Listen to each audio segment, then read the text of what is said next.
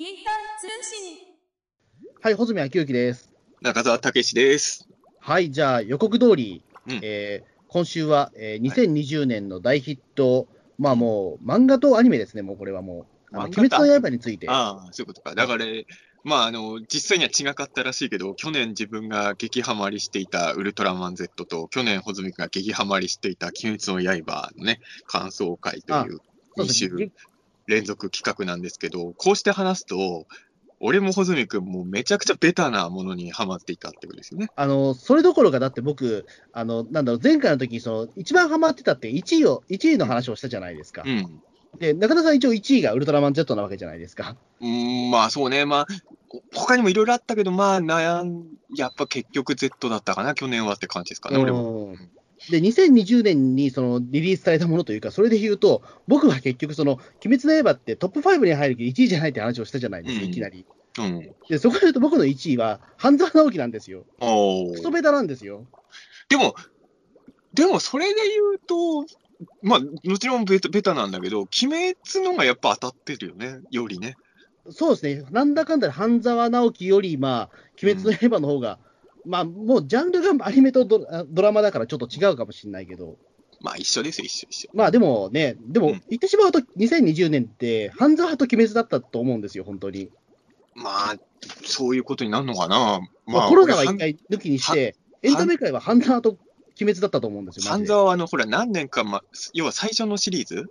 うん。あれは見てたけど、今回、新しい方全然見てないんで、わかんないんですけど、まあまあ、当たってたのはもちろんわかりますよ。うん。あの、今そのなんだろう、今期の なんだろう、その半沢っておかしいけど、うん。はめっちゃ面白かったですよ。もう、あの、そのファーストシーズンより全然面白かったんで、あまあ、俺もファーストしか見てないんでね、それはあそれはちょっともったいないです。あの、あの、もう、えっ、と、もうファーストよりも、そのなんだろう、第2シーズンの方が全然もう、あの、もうみんなそのキャラクターがもう体の中入ってるんで、あの、すごく見見応えがありましたよ。ええなんか、だからあれですよね、その昔はさ、その、なんか特撮番組の芝居とかがちょっとバカにされてた時代があってさ、なんかその映画もドラマもリアルにやろうってなってたじゃないですか。ええでもなんか、まあ今の仮面ライダーとか見ててもそうけど、結局、その漫画みたいな芝居の方が面白いんじゃんっていう風に時代が変わってきてるのはすごい半沢ブームとか見てると感じますね。そうですねそ。の仮面ライダーとかも空ガの頃は、ある種その、なんかお子様番組って言われるのが嫌だっていう気持ちとかがすごいリアルな芝居とかさせてたんだけど、気がつくとやっぱりみんな漫画みたいな芝居になってくもんね、そのすべての番組が。んそうですね。もうね、だってと、うん現にだってそれを象徴するように、その半沢直樹の第2シーズンの第2話のラスボスって、その毎回ボスが出るんですよ、半沢直樹。うん、もうあれですね、もう機械だ01の最後みたいな感じですね。そうそう、毎回だから、あのね、あのもう半沢がそのね、あのた徹底に叩き叩きのめすっていうのが毎回そのオチにあるんですよ。もう言ってしまう解決ズバットみたいなもんなんですよ。まあ、結局みんなヒーローもんが好きだってことですよね。で第、第2話のそのボスは、あのウルトラマンルーブのお父さんの 役者さんです。はいはいはい、なるほど。ええだからそういうことなんですよね、やっぱりその演技的に言うと。だからそういうことっていうのはならないと思うけど、まあ、ならないけど、でもやっぱりそのちょっと漫画的なところも含めて、だからき決めああの半沢って言ってしまえば、もう漫画とか特撮とかと同じような面白さをやってるんだろうなっていうのは、なんとなく、うん、わかります、見てて。うん、そうですね、えまあ、見てないその中で言うと、まあね、やっぱりその、まあ、前半がその半沢だとしたら、後半はやっぱり鬼滅だったと思うんですよ。まあ、まあ、鬼滅のはもっと前からやってるんですけどね。本格的にでも、そのなんだろそのあの社会現象になったのは後半っう、てことで。そううんですよね。だから、うんあのー僕はでも本当でも、その鬼滅の刃はでも、なんだろう、2020年読めてほんよかったなという、えあの、あれですか、いやその要は連載自体は何年前からだっけ？まあ5年とかそんくらい前だよね。そえの読み2016年とかでしたっけ？読み出したのが今年だったってこと？去年、去年か。だったってことえっ、と、去年ですね、はい。ああ、なるほどね。まあ、まあ、結局俺もほとんどそんな感じなんですけど、そう、だから、まあ、流行ってるから見ようっていう感じですね。そうですね、流行ってるから見ようっていうか、まあ、そういう感じですね、まあ。うん。うんいや、うん。まあ、俺もだから、もちろん存在は知ってたけど、なんか、こ、ここまで盛り上がってたら、やっぱり見ておかなきゃってなって、あの、ダイバート追いで、まあ、追っかけたって感じですけど、うん。なんか、鬼滅ってさ、だからそあの、まあ、ちょっと今話す順番をちょっと悩んでるんですけど、ここまで当たっちゃったことでややこしくなってる作品ですよね。あのーはっきり言って面白いんですよ、鬼滅の刃ね。うん。で、なんだろうな、その、ここまでブームになった作品って絶対叩く人出てくるじゃない。はい。で、鬼滅もやっぱ結構叩く人もいるんだけど、鬼滅に関して言うと、その、叩かれても守る人たちがちゃんといっぱいいるなと思って、うん。それやっぱりね、みんな結局ジャンプの漫画が好きなんだなっていうか、その、ジャンプの漫画的なものは当たっても大丈夫なんだなっていうのを俺はすごい見てて思いますね。その、ネットのやりとりとか見てると。うん。まあそうですね、確かに。まあ、なんかね、うん今までだったら、はいなんか社会現象的に当たってた作品を見ると、すぐにその、あの、広告代理店の名前とか出して、あの、こんなもんに乗り乗り上がって、みたいに言ってたような人が、鬼滅に関してはちゃんとかばうっていうのは、なんか、よく目撃するなと思って。うん。そうですね。まあ確かにね、だからその、ね、鬼滅の刃、こんだけやっぱり流行っちゃってるもんだからっていうのもあるかもしれないですけど、まあね、まあでも実際は、その、悪く言う人があんまりいないような印象は確かありますね。うん。まあ、いるんだけどさ、あの、いるけど、で今もその、ちょっと。ここまで流行ってるものに関して言うと、あの、戦える一定の数圧倒的に少ない気はする。うん。今までこの鬼滅くらいに、まあ、鬼滅くらいに流行ってたものって正直あんまないんだけど、まあ、ちょっと鬼滅より。鬼滅よりやや、やや、し鬼滅よりややパワー低めに流行ってたやつでももっとみんな今までは叩かれてたじゃない？はっきり言って。うん。で、鬼滅鬼滅ってだから結局語るときにさ、あの、この異常な人気があるからややこしくなっちゃうだけで、まあ普通に面白いんですよ。だからその、なんか文句言われても、いやでも面白いじゃんってこっちは返せるというか、うん。うん。感じなんですけどね、うん。そうですね。だからそこで言うと、まあ、あの、やっぱり売れてるし、やっぱりこれだけのクオリティがあるから文句言わせないぞっていうのは、すごくあると思うんですよね。うんまあ、あの、まあでもやっぱそこはやっぱね、ジャンプってすごいんだなと思うのは、ここあくまで個人的な意見なんですけど、ジャンプって多分ね、5、6年に1回ぐらい鬼滅級に面白い漫画ちゃんと送り出してるんですよ。うん。で、その、まあいろんなね、いろんな、まあ分析とかはいろんな人がしてるし、まあ俺も俺なりにこういうことが理由でここまでヒットしたのかなっていろいろ思ったりはするけど、その、まあ、その一つだと俺は思いますね。うん。そうですね。うん。ジャンプはやっぱすごいっていうのを鬼滅で改めて思って、で、俺も正直確かに最近ジャンプで読んでる漫画そんなになかったんですよ。あの、昔から読んでたやつのコミックスだけをは今でも買ってるやつあるけど、あの今ジャンプで頑張ってる漫画っていうのはほとんどチェックしてなかったんだけど、やっぱ鬼滅読み終わっちゃうと、まあポスト鬼滅じゃないけど、なんか他にもジャンプの漫画で面白いのないかなってみんなやっぱ思うから、この間の都市ボーイズの岸本さんともその話してたんだけど、鬼滅読み終わった後行くルートみんな一緒なのよ。結局俺も岸本さんも今呪術廻戦読んでるのよ。はいはいはい。うんで、でもそうなりますよ。よね。うん次チェーンソーマン行くんですよ。だからなんとなくもうね、鬼滅読んだ人のもう道筋がみんな同じパターンを辿ってる感じがね、あるなっていうのもあります、ね。まあでも、なかなかそのポストっていうのも難しいじゃないですか。その前回のウルトラマン Z 界でもその、はうん。言ったけど、やっぱ亀止めの話もあったじゃないですか。で、うん。ポスト亀止めってたくさん出てきたじゃないですか、言ってしまうと。うんまあね、そう言われたものもあったしう、んそれは不当に言われたものもあったと思うんですけ一ど。応あの、えっ、と、スえっ、と、なんだっけ、えっ、と、スパじゃなくても雑誌の名前出てこないわ。えっ、と、なんかの雑誌であの、緊急検証ザムービーがポスト亀止めて書かれてる記事もあったからね。今思うと全然意味わかんないじゃないですか。ねでもやっぱりそのポスト亀止めは結局出てこなかったと思うんですよ。まあ、亀止めはなかったね。まあ、この場合、きポスト鬼滅も、あの、鬼滅ぐらい当たる作品っていう意味では俺、絶対出てこないと思うよ。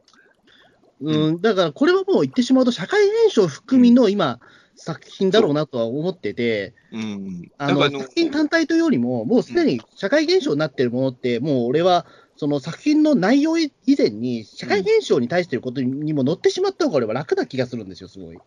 まあ、そこは別にどっちでもいいんですけど、俺は。うん。うん、まあなんか社会現象も含みで、俺はちょっと、それはいろいろ言いたいことあるなっていうのは思うんですまあよね。、言いたいことあるってのはわかるけどね。あの、うだ俺、要はさ、前からさ、その流行ってるものに噛みつくっていうのがあんま好きじゃないタイプの人なんで、うんうんあのそういう意味で言うと、この前先週と今週のピータン通信がさ、言ってしまえば去年めちゃくちゃハマったものとして、ウルトラマン Z と鬼滅を語るってさ、もうドベタじゃないですか。でうん俺は、それはいいこ、ああの、まあ、今言うといろいろさ、別の問題が絡んでくるけどさ、あの、先月の映画秘宝でね、はい映画のベストトホホ毎年ややるじゃないですか。えええーあんだけ当たった鬼滅が、まあ、ベストにも東北にも入ってないわけですよ。そのことについて、あの、まあ、これもまた名前出すと今、いろんな含みがあるけど、町山さんと柳下さんだっけ？はい。あの、対談してるところで鬼滅のことわ触れてるのよ。うん。でなんか、わざわざ鬼滅なんて触れ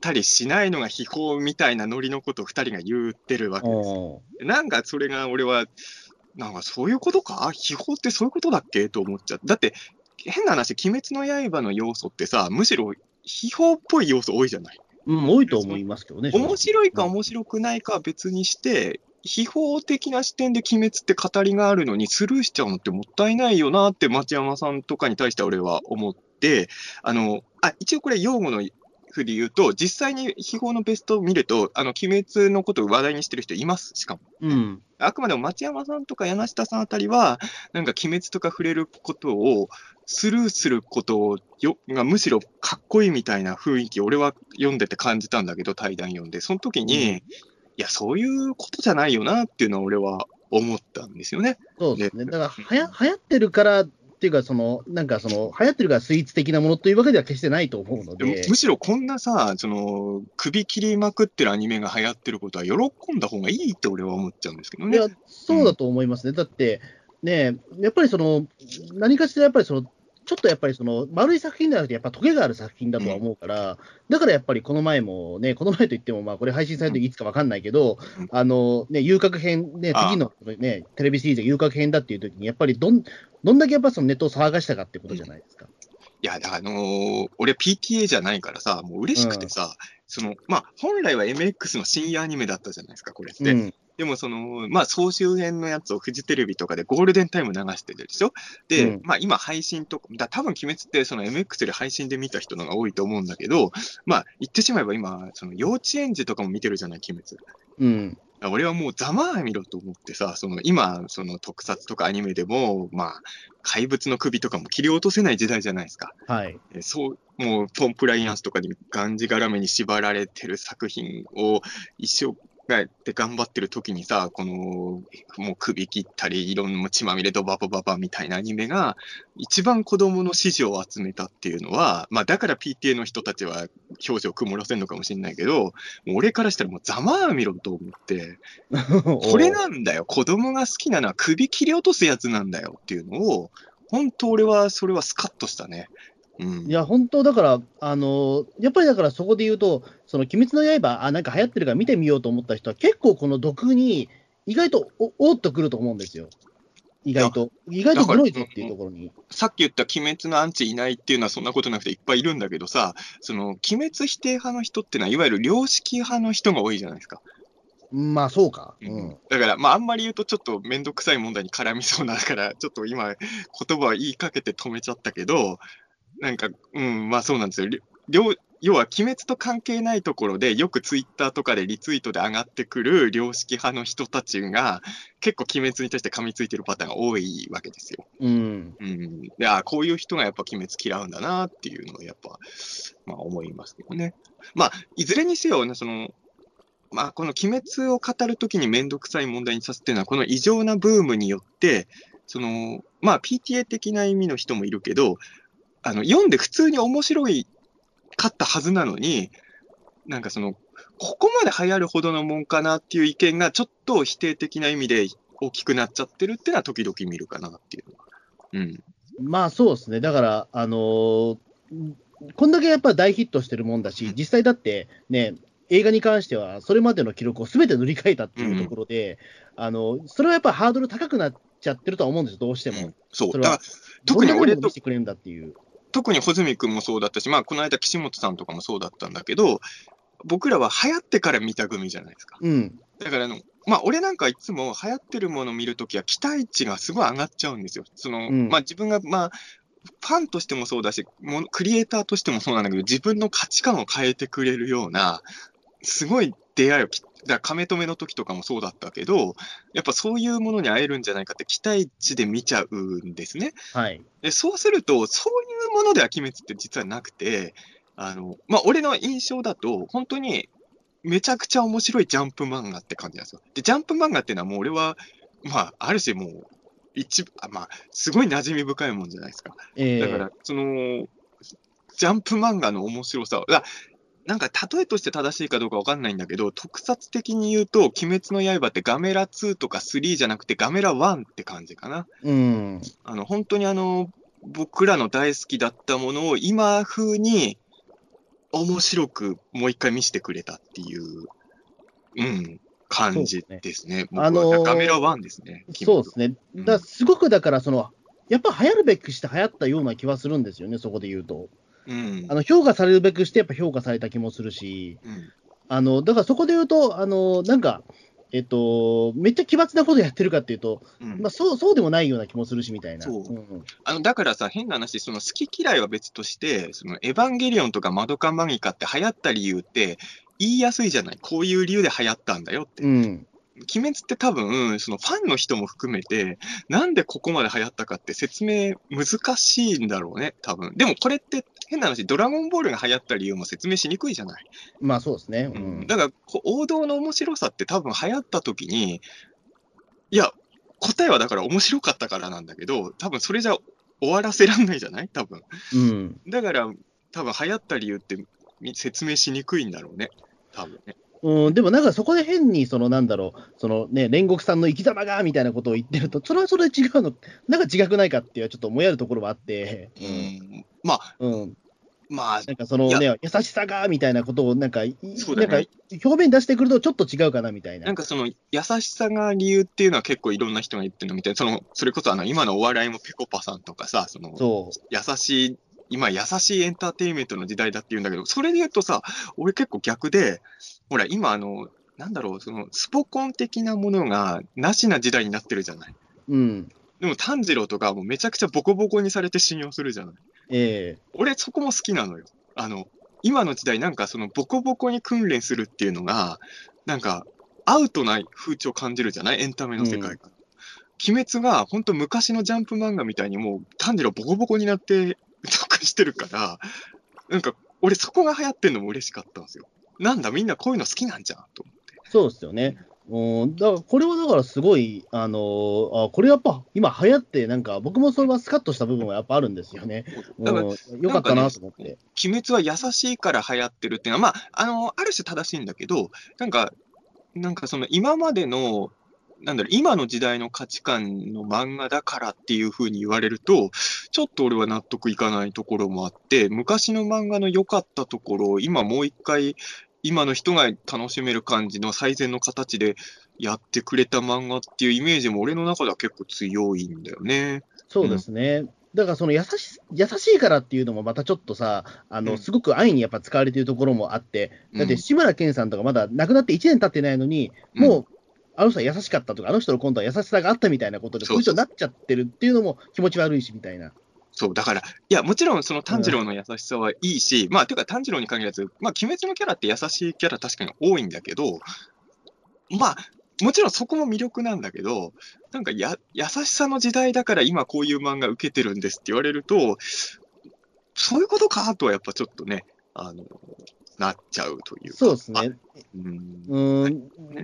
だからこれはなんだろう、その言葉で非常に説明しづらいと思うんだけど、まあやっぱりそのな内部に宿ってるものが、やっぱりそのちゃんとその、えっ、と、ね、その作者の後藤小春さんとかがすごくやっぱりその大事にしてるところっていうのは優しさだったりするんだろうなっていうのは。後藤家先生で思い出したけど、去年はさ、前半が、えっ、と、半沢で、後半鬼滅じゃないんですよ。ん？去年はね、ワニの年だったんですよ。あそのさ、あえっ、と、100ワニってことですか？だから、前半は100ワニで、後半は後藤家先生の、ワニ。だから去年はワニの年だったんですよ。あ、そそううか。ううんん。半沢じゃないですよ。去年はワニの年だった。そ そうなのか。まあ、いや、俺でもね、それすごい思ってて、あの、見事にバトンタッチして、流行ってるワニのバトンタッチ、去年綺麗だったなと思って。まあ、まあそうか、でも言われてみれば、もうちょっと100ワニもだから、この前、ちょっと映画の情報があったから、ね、うん、思い出したけど、もうそうだよなでもちょっと楽しみですよ。あの、亀止の監督さんがね、やるみたいなね。そうですね、でもまさかの俺、だから、えっ、と、アニメだとは思わなかったんで、正直。え、でもあ実写でやんないじゃん、あれ。俺、実写だと思ってました。特撮だと思ってたの ?100 話。あの、いや、なんか、100ワニの、その世界観を、だから100日目に死ぬ、なんかその、ムロツヨシみたいな、そういうことするのかなと思っいやいてました。いやいや、まあそんなんやらないですよ。そんや、なんかそういうことやん、だから、あの、擬人化させるのかなと思ってました、俺はあ。マジで、いや、うん俺100%アニメだと俺は思ってたけど、そこ。うん。いいや、まあねなんか、アニメにしたらその場それでちょっとん違うのかなと思ってて、うんえーえー多分実写化するのかなっていう、実写化の可能性全然あるなと思ってましたけど、まあ実写だったら特撮だから見たかったけど、いや、アニメでも見るけど、まあ、だから去年はね、そう、なんかワニの年だったんだなと思って、緊急検証も一番人気はワニのプレゼンでしたからね、去年はね。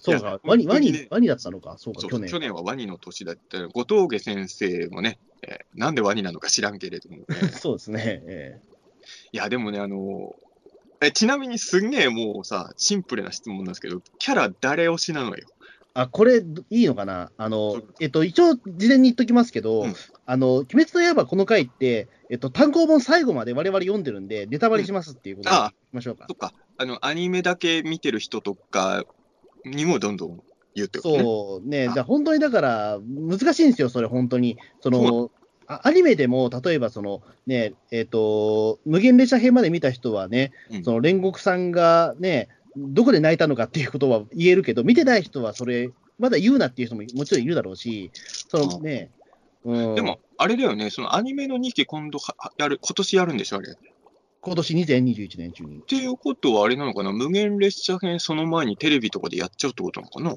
あかもしれないですね。まだだって劇場公開もバンバンやってるけどね。なんで、でも、やらないとでも話つながんないですもんね。まあ、俺は別にその映画公開中にその続きテレビでやることに何も問題ないと思うけど、多分問題あると思う人もいるんだだからろうね。一応この先は決め、その無限列車編まだ見てない人は置いてきますけど、ええうんあのね、もうここからネタバレしてきますけど、まあ、もあのう最終回の話までね、もね、無限列車編の最後に、まあ、煉獄さん死ぬじゃないですか。う、うん。で、その後に、ほら、あのー亡くなったことを伝えるシーンがあるじゃないですか。あれはまだアニメ化されてないじゃないですか。うん。どこに持ってくるんだろうっていう。ああ、俺だからさ、その2期がさ、有楽編じゃないですか。あうんの、あの、なんていうの、その1期の時は一応いくつかの章をまとめてやってたじゃないですか。ええ今後はなんか一つ一つのブロックごとにやってくるんですかね。まあ、要はその、ここはテレビでやって、ここは映画でやるとか、多分そういうやりとりがきっとあったんだと思うんですけど、うん。うん。なんかね、その辺もそうどうやる。かなって。だから一応、だからそのね、いやもちろんだからそのバトルシーンじゃないから、うん。ね、カットすりゃいいじゃんっていうわけにもいかないんですよ、あのシーンはやっぱり。ええまあ、1話の冒頭そこでいいんじゃない？うん、もう煉獄さんが死んで、まあ、それで、あの弟さんとかお父さんとかと愛をしててまあ、映画もあんだけヒットしてるわけだから、その映画の後日談的なところから始まれて、綺麗っちゃ綺麗なような気がするけどね。まあ、多分そうだね。うん、多分、その2期の始まる直前まで映画放送してるよ、テレビで。ああ、でも、そう思うと、でもあれですよね、うん。えっと公開から1年待たつってことですよね。うん、まあそそうれはだね。相当早いですよね。まあ確かに。うん。うん。でもまだ DVD も発売してないのに。そうそうだ、だからさ、今年2期やるっていうのは結構意外でしたよ、テレビで。いや、んそうですね、僕もだからどう、なんだろう、その、2、3年待つかなっていうのは覚悟してたんですけど、うんまあでも、多分ね、これはやっぱりその100話にもそうなんだけど、まあ、言ってしまえば、鬼滅って多分ずっと人気はあると思うんだけど、この異常なまでの人気は当然どっかで終わるじゃないですか。うん、し商売としてはね、やっぱ早め早めに押し出したいと思うんですよ、この波があるにね。そうですよね。そういう意味で言うと、その当たり方がちょっとガルパンとかとはちょっとわけが違うので、そのガルパンのスパンでやってたら、すごいお損しちゃいそうじゃない、鬼滅。本来ならもっと稼げたはずだったのにって多分なるから、うん、まあ、急いでるんだとは思いますけどね。うん、そうですね、だからもう本当に短期決戦でやろうんだなっていう、もうそれこそもう本当に無限城の戦いみたいに、超短期決戦で今やろうとしてんだなっていうのは、ここ1週間で分かりましたけど、ええまあ本当に鬼滅って多分ね、8年後とかでも人気ある程度絶対あると思うんだけど、い今ぐらいの勢いはもちろん無理でしょうからね。そうんの社会現象っていうのはそういうものだからさ、まあ、やっぱりできるだけ人気のあるうちに作品いっぱい作っときたくなるっていうのは人情ですよね、それはね。まあそうですね。でも、こんだけでまあ、そのね、パンパンパンとね、いけたのは俺すごいなと思うんですよ。やっぱりいろいろしがらみとか絶対出てくると思うんですよね。それいややっぱスポンサー今、今だったらそのスポンサーになりたいっていう企業たくさんいるだろうからまあうん。ね、だそうなってくるとどれがいいとか、やっぱり半沢直樹はそれでうんね、いろいろ事情があって、まあねなんだかんだでファーストシーズンからセカンドシーズンまで8年を要したわけですから、8年ってもうすごいね。だから、それ本当にあれだね、エヴァ級から新エヴァだったんだね。そうなんですよ。8でもそれれでもやっぱり、なんだろう、半沢直樹ってやっぱ面白かったから、その8年前の視聴者さんがみんなついてったっていうところがすごかったんですけど、やっぱり面白いものを作れば、8年空いてもちゃんとついてくる、まあ、エヴァ、本当エヴァンゲリオンもそうだけど、すごいね、やっぱね。だから、普通は無理じゃない。間、みたいなね。うん、だからそれはすごいと。あの、やっぱ鬼滅はさ、あの、なんかそのなんでこんな流行ったのかっていう話で言うとさ、そのもちろんこれが全ての答えじゃないけどさ、あのちゃんとアニメが面白かったってことはやっぱでかいじゃないですか。そうですね。言ってしまえばさ、俺はジャンプってやっぱ面白い漫画いっぱいあると思ってる人だけどさ、その、まあ、それこそ、変な話、ドラゴンボールのアニメとかが当た大当たりだったこともあると思うんだけどさ、ジャンプの漫画ってさ、もっと面白いアニメにできたはずなのにっていうのが結構俺多かったと思うんですよ。うん。うん、そそれこそワンピースとかさ、こんなに売れてる漫画なんだから、もっとアニメも、その、もっといいクオリティ高くやってもいいのにとか、やっぱ結構俺は思ってたので、うん。やっぱちゃんと面白い漫画をちゃんと面白くアニメ化、クオリティ高くアニメしてるって、といいことあるんだなっていうのは、すごい思いましたよね。そうですね。だから、もう今ってやっぱそのアニメの制作するにしても、やっぱりその第何期、第何期って分かれるじゃないですか。うん。だからそれはやっぱ俺、今のその、なんだろう、アニメ業界って一番それがやりやすいんだろうなっていう、結局クオリティを落とさないっていう意味で言うと、うんやっぱりその毎週作っては絶対クオリティ落ちるから、まあえーいや、だからなんか今、鬼滅をわ読み終わった人が呪術廻戦行く理由もさ、呪術廻戦もアニメがちゃんと丁寧なんですよ、作りが。うん、だからやっぱりそこなんだろうなと思いますけどね。うん。そうなんですよね。うん、だそこはだからちゃんとそのね、あのー見てる人がいるっていうことがちゃんと分かってるからみたいな、うん蘇生乱造はやっぱさせないっていうのが、やっぱりそれは、まあ、やっぱり、なんだろう、そのエンタメ作品上すごく正しい姿勢だと思うんですよ、間違いなく、それって。そうだね。うんいや、まあ、うん。もう基本中の基本ですけど、それができてる作品って、実はそんなに多くなかったりもするから、まあ、そうだね。そう、うん。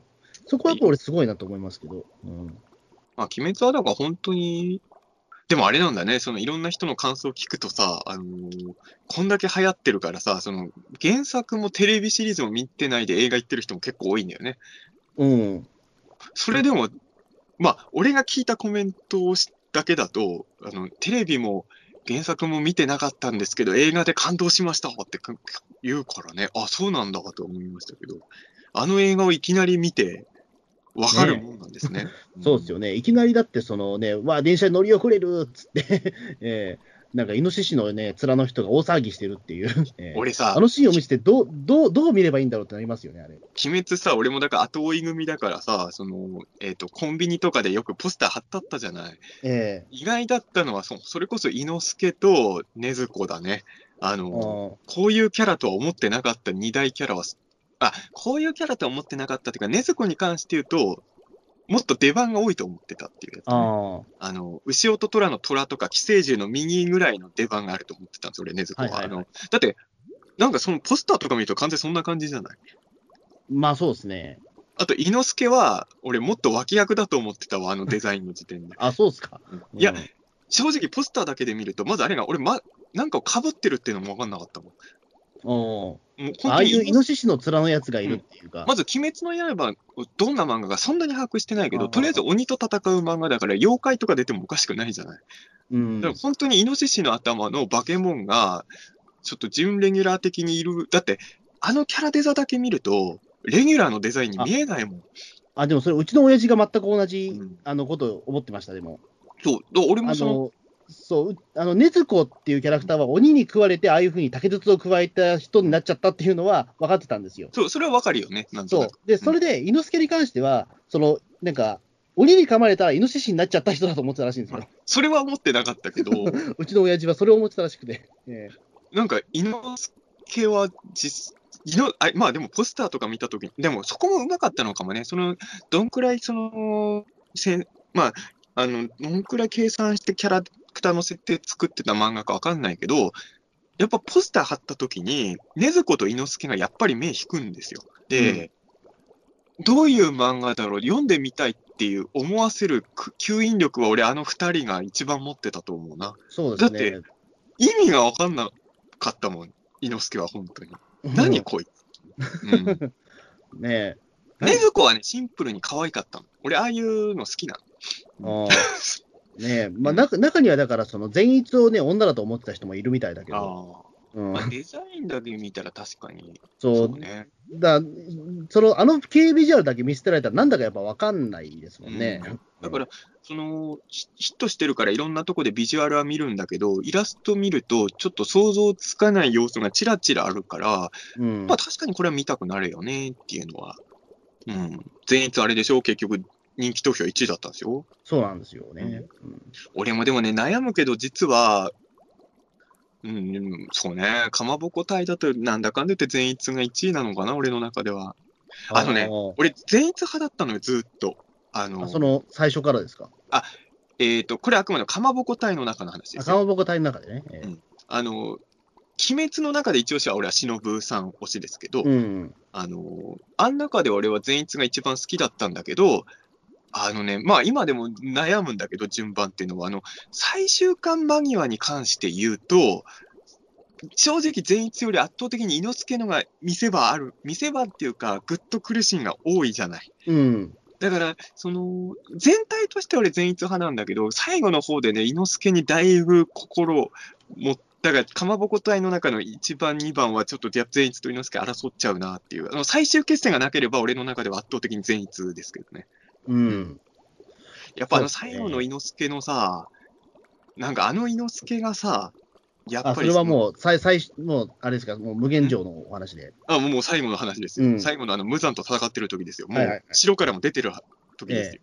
いや、やっぱあの猪之助がさ、その、要は、その、仲間の死に対してさ、一緒に弁当食った奴らだとかそういうの言った後に、その、返せみたいなの言うじゃない。うん。あと、その、ね、あの、炭治郎切れなくなったりするじゃない。うん。あそこら辺はやっぱり、しょあれこそまあ少年漫画の王道というか、まあ俺、牛尾と虎とか好きだからさ、やっぱあの、虎的なさ、うん、なんか、善逸は最初から優しいキャラじゃない？ずっと。ええだからそういう意味で言うと、その、最終決戦で善逸っていうのは、いつも通りじゃない？まあ、言ってしまえば。い猪之助はやっぱり、あの猪之助にこういうことを言わせるっていうのに、やっぱグッとくるのよね、最後の方でね。ああ、そうですね。だから、うん猪之助の僕はラストはあんな感じになると僕思ってなくて、正直。うんあの、なんていうかな、唯一バックボーンがない人だったんですよね。あの人って。まあまあまあ、最後の方で一応明かされてるっちゃ明かされてる。でもそれまでは本当にバックボーンがなくて、ずっとちょっと相撲しに行ってる人うん、イノシシの人だってうんいう。感じでやってたから、あの、でも、まあ、そうですね。だから最終的に、だからそのね、あの、カナオと一緒に戦うとは思ってなかったから、ああまあまあ、確かに。それも結構俺意外だったんですよ。いや、確かにあのーそういう意味で言うと、善逸っていうのはある程度キャラクター分かったら、あとはまあ、比較的こちらを期待通りに動いてくれるキャラだったって感じなんですよね。あの、バックボーンが超しっかりしてるからなんでしょうよね、多分それも。あの、ね、そのおじいさんがそもそもね、うん、ああいうやでもつだから。、いや、だから、なまあ、その、まあど、どっちも好きだし、ど別にどっちのが好きかって決める必要性はないんだけど、やっぱりその、伊之助ってのはいい発明だったんでしょうね。あの、僕もだからそうなんですよ。猪之助って、なんかその、鬼滅の刃における、俺、エンジン的なものがあると思ってて、うん。あの正直言って最初の頃の鬼滅の刃って、その猪之助が出るまで結構その、テンポが良くなかっでもね、感じあるじゃない大大事なことでさ、あた。の、うん流行ったじゃない、鬼滅が。で、うんその、流行ってるからとりあえず読んでみようかっつってコミック一巻だけ読む人とかいるじゃない。うん。俺の周りにも結構いるのよ。あの、鬼滅流行ってるから、とりあえず一巻読んでみたんだけど、正直面白くなかったって結構俺いろんな人から言われて、うんあ。の、とりあえず4巻まで読んでみませんかって。あの、要はね、正直言うと、あの、もちろん好きな人もいると思うし、こういうこと言うと怒る人もいるかもしれないけど、鬼滅のが面白い、鬼滅ってエンターテインメントとして俺割とスロースターターだと思ってるんですよ。その、序盤そこまで、まあ、今はもうキャラクターに愛着あるから最初から面白く見れるけど、少なくとも何も知らない時点で読み出したら、鬼滅ってそんなにつかみは俺、すごくないと思っちゃうんですよね。うん。で、伊之助も、まあ、伊之助善逸、結局伊之助善逸が揃ってからですよ。まあそうですね。そこが揃ってから、あの、うん一気にぐっと面白くなってくるっていう。そう。ん。だから、そこに行くまでに離脱しちゃうとちょっともったいないから、流行ってるからとりあえず見ようっていう人は、えっ、と、さ揃うのって4巻で合ってたっけ？まあ、そその辺の。そうですね。4巻買ったかな？うん。4巻ぐらいまで、まあ、要は、伊之助と善逸が揃うところまで読んで、自分に合うかどうかを判断してほしいかなっていう気は、ね。うん、えやっぱねしまうとね、一巻って、ね、炭治郎が岩切るかどうかって話、一旦畑にっちゃうから。いあれもいい話なんだけどね、しや、あれもいい話だし、あれの最終的にそれ伏線があるんだけどさ。後半の伏線の消化の仕方もすごい綺麗なんだけど、確かに、鬼滅の一巻ってのは、ウルトラセブンのクール星人みたいなもんだから、そうクール星人だけ見たら、セブンって全然ね、ダメじゃない。全然ダメではない全然ダメってことはないけど、まあでも、うんね、あくまでも紹介しかしてないなっていうのは。まだ、まだエレキングもメトロン星人も出てない頃のセブンだからさ、鬼滅の一巻はさ。ううんん。まあだから、まあ正直言うと、だからその、まあ俺の前回のウルトラマン界の話の流れみたいなので言うとさ、鬼滅の一巻の頃ってキャラみんな真面目じゃない？うん。要は、優等生じゃないキャラクターが入ってきてから、やっぱり漫画としては圧倒的に面白さが加速するよね。うん。でそれで言うと、俺やっぱ一番好きなキャラはさっきも言ったように忍さんなんですあ、け忍ど、さんなんだ。うん俺は忍推しですね。やっぱ最後まで読んで、俺はもちろん最後、忍がああいう風に終われって知らなかったけど、あ、もう第一印象で忍推しにしてた自分は間違ってなかった。ああ、なるほど。うん。俺、実はあれなんですよ。その、まあ、まあ女性キャラで言うとと僕は、最後もうあ後的に甘露寺さんなんですよ、僕は。甘露寺も良かった。うん。うん僕、甘露寺さんが一番好きですね。鬼滅の女性キャラみんないいよ。うん。うん。あの、かなおとかもいいし。うん。うん。あのー これはどこまで言っていいのかな、まあ、あのえ？すごいぼかして言うけどさ、あの、僕の関わってる作品のオーディオブックが今後出るんですけど、はい。あの、鬼滅の、忍さんじゃないけどね、あの、まあ、鬼滅の女性キャラみんな好きなんで、あの、鬼滅にも出てたキャラクターと生産一緒だったんで、ちょっとテンション上がりました。うん鬼滅声優が。ええ鬼滅まあ、そう、鬼滅声優って言ってもいいのかな？今、鬼滅声優っていうね、もうめちゃくちゃな、うん。ね、大塚芳忠さんですら今、鬼滅声優って呼ばれてる時代ですから、それおかしいよね。それもめちゃくちゃだよね。うん、もうすごいマスコミはね、もう鬼滅っていうもう名前を使い、使いたくてしょうがないから。でもね、そこは、やっぱりこれが社会現象だと思ったのは、その、鬼滅のテレビ放送した後に、声優さんのトークをゴールデンタイムに5分ぐらい流してたからね。うん。今までだったら多分、鬼滅ファンのタレントとかにを隣に置いたりしてたと思うの。ええそれ、それすらなんか声優さんだけでゴールデンタイムに流してもいいってフジテレビが判断するぐらいになってんだもんね、今、鬼滅はね。そうそう。だって年末年始のその鬼滅推し、フジテレビ特にすごかったですからね。鬼滅に視聴率で勝ったのは結局 M1 ぐらいですからね。うん、ね。いや、すごいことですよね。怖い、怖いですよね、そこね。怖いっていう。いや、怖くないですか？もう、い M1 しか勝てないんだよ、鬼滅には。いや、でもなんか俺、それはなんか俺、すごくいい、すごい時代になったなっていう、単にワクワクしましたけどね、すごい。うんいや、まあ、今の怖いっていうのは、いい意味でも。いあ、いい意味で？うん。や、なんかすごいなと思って。うんいや、なんか俺、このまま本当に、あのね、あの、とんでもないことになってくれればいいなっていういうような、いうような期待もちょっとあるぐらいで、やっぱり。このままとんでもないっていうのは、今以上のなんかになるんですか、鬼滅は。いや、なんかね、うん。どうどういうこと？その、バイキングとかが鬼滅アワーになるってこと？あ、それレベルのことが起こってもいいのかな、みたいな。まあ俺はそのりそうだな、でもなんか。じゃあ、バイキングやめて鬼滅アワーにしよう、フジテレビ。それ、俺、俺それで坂上忍さんがね、坂上忍さんのああれだよ、坂上忍さんの代わりに胡蝶忍にしようだからね。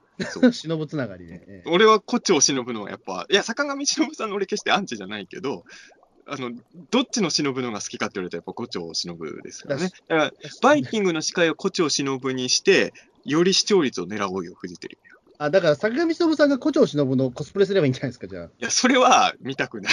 いで、それでまた炎上すればいいと思うんですよ。ええや、俺本当ね、あ、でもね、忍さんはさ、正まあ、正直言うと俺の第一印象で好きになった感じとは全然違うキャラに後半になっちゃってるんだけど、うん。多多分みんなそうだったと思うし、まあ作者の方も意図的なんだろうけど、第一印象はもうちょっと怖いキャラだとみんな思ったよね、忍ってね。うん、そうですね。あの、拷問の下りとか、まあ、要は俺が忍さん推しになったのは、あの、拷問の下りなんですけど、うんまあ、それだけじゃないけど、いや、その、ね、人を殺したことに対してはね、あの、やっぱり罪は背負わなきゃいけないけど、みたいな、でも鬼とは仲良くなりたいっていう、あの、めちゃくちゃなね、あの、しかも、すごい丁寧な言葉で追い詰めていくでしょ、鬼を。ええあれを見たときにさ、うわ、好きってなって、であの流れで、その後も、まあ、富岡さんとかと戦ったりしてるじゃない。ええその、そういう路線で行くかと思ったら、その後、割とずっ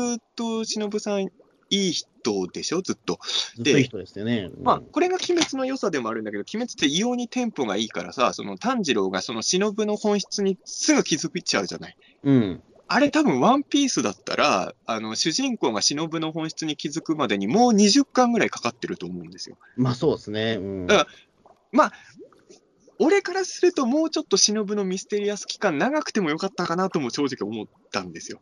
あの、ええ後半の忍もすごい好きなんだけど、前半の、例えばさ、あの、もう今最終巻まで読んじゃったらそんなこと全然思わないけど、その、えっ、と、すみません、キャラクターの名前ちょっとはっきり出てこない人もいるんだけど、忍さんが、えっ、と、先輩の、えっ、と、炭治郎の 1, 個か2個上の、えー、大使助けるじゃない村岡さん、はいはいあれ。あ、はいはいはい。合ってる村岡さんで。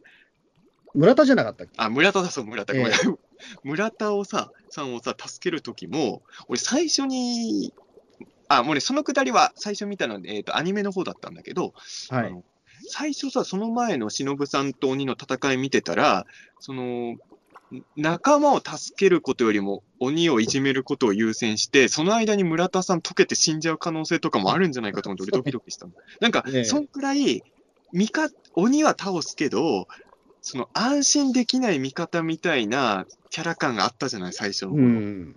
で、その忍さんに結構俺惹かれてたかあら、ー後半の忍さんってもう、すごい優しい、本当最高に優しいお姉さん像に割とすぐなっちゃうじゃない？うん。だからそういう意味で言うと、最初俺が好きになったキャラクターとは違う忍さんに割とすぐなるんだけど、ただまあその後期忍さんもやっぱりね、いだだからその、そうね、最初の、えっと、綿雲山だっけ？あはいのはいはい。ええ綿雲山の時の忍さんがやっぱ初五時なんですよ。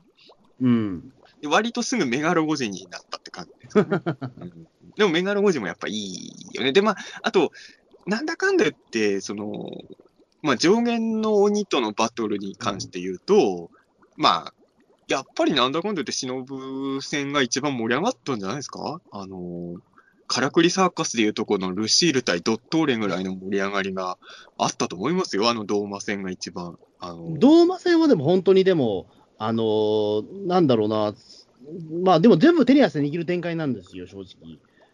それがでも俺意外だった。え？あの、ほら、あの、ピーターン通信の特に鬼太郎感想会で何度かしてるけど、俺、そ、本当意外だったんだけど、穂積君ってずっとバトル漫画ハマれないって俺に何度も言ってたじゃない、過去。うん。鬼滅のバトルは良かったんだね、穂積君にとっては。鬼滅のバトルは良かったですね。うん。だからちょっとね、実は意外だったの。俺、穂積君が鬼滅ハマると思わなかったんですよ。あ、そうですか。うん。だって今までの穂積君の、だって穂積君散々ジャンプのバトル漫画とかハマれないって俺に何度言ってきたかって話やっぱは、いや、だからな、なんだろうな、ようやくだから僕もちょっとようやく分かってきたんだろうなっていうようやくあるのか、もしれないですけど、うん。あの、なんだろう、その中で自分でもその楽しみ方が分かってきたっていうのはあるのかもしれないけど、でもやっぱり、あのーうーんまあでも、鬼滅の刃はでも本当面白く見れたんですよね、そこで言うと。まあ、何がどう違ったのかっていうと、そうではないし、もちろん今でもその、バトル漫画じゃない 漫画も好きだし、うんやっぱり普段読むのはそっちの方が多いんですけど、バトル漫多画じゃない分あれじゃいない？鬼滅以降の穂積君はちょっと脳の構造が変わったと思うのよ。だから今、バトル漫画いろいろ手出したら好きになるのめっこ見つかるんじゃないかな。お俺もほら、あの、昔はバイオレンス映画ダメだった人なんだけど、そソナチネとか見たから他の薬剤画とかを見れるようになったんで、あの、一回入り口開いちゃえば、バトル漫画の面白さが今の穂積が気づいてるんじゃないですかね。うんあの、だからそういう意味で言うと入り口としては非常に良かったのかなとは思うんですよね。俺だって僕は一応でも、ジャンプ漫画、み読んでないこともないんですよ、言ってしまうと。別にで。も、読んだけど面白くないって散々言ってたじゃないですか、今までは。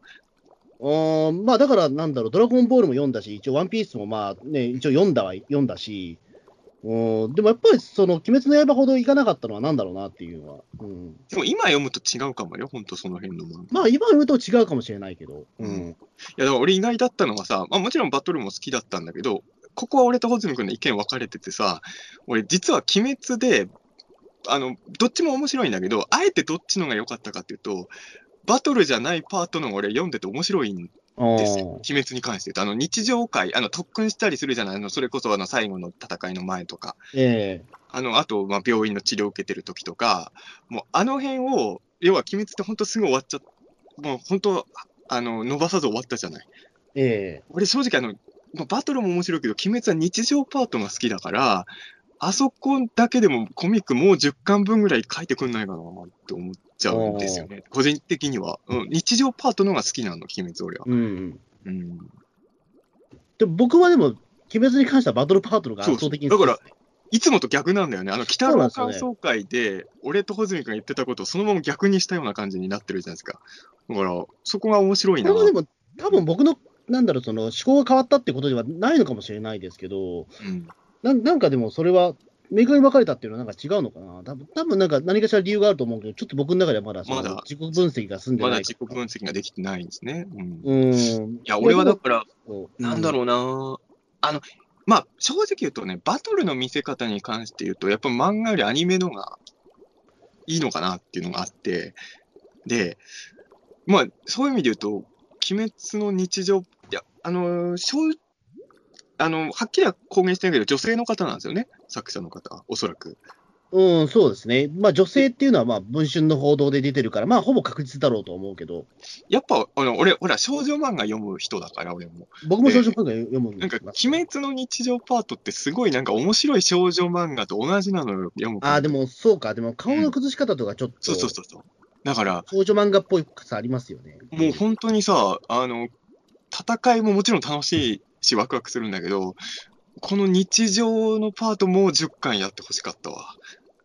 そうですね。あもうあの、の、あの、金尾のお茶を取るだけでコミック3冊できるわ。いやいやいやいや。いや、はい本当にマジあでもまあ、それはでも多分今ややろうとしてるんじゃないですか、でも。やろうとしてんのかな。いや、あの辺、うん俺、超屋敷の、あの、要、く特訓のあたりのやりとりがもうめちゃくちゃ好きでさ、あそこめちゃくちゃ何回も読み返しちゃうんでね、あ、鬼滅の日常パート好きだねと思ってね、うん。そうですね、確かに。あの、だからあのあたりのその細部まで、なんか、そのちゃんとその、えっ、と、神が宿ってる感じというか、なんというか、うん。細部まですごく気にかけてんだなっていうのは、その、やっぱ単行本とか読んでると、その、やっぱり、全然その漫画に反映してないけど、細かい設定とかやっぱ書いてるじゃないですか。うん。その、ねうん、対象こそっと話があるじゃないですか。うんこそこそ話があるから、うんあれで、あそうだったのかって結構あるじゃないですか。うん。で言ってしまうと、最終巻のあたりまで来ると、こそこそ話も読まないと全然話が、ちょっとまあ、ね、あのーなんかなかなか入ってこなかったりする時もあるんですけど、正直言うと俺敵の鬼に関して言うと興味あるやつはあるけど、興味ないやつはないからね。正直味方側はみんな好きだけど、敵側は俺思い入れあるやつとないやつのさ、結構激しいから、正直言うと。うん。そうっすね。うんでもちろん、だから全部描写してるのは俺はいいと思うんですけど、あの、小説家の鬼とかはね、やっぱ俺的にはグッときますけどね、もちろん。あはいはい、だから炭治郎が原稿を踏まないところで心が救われるとかね。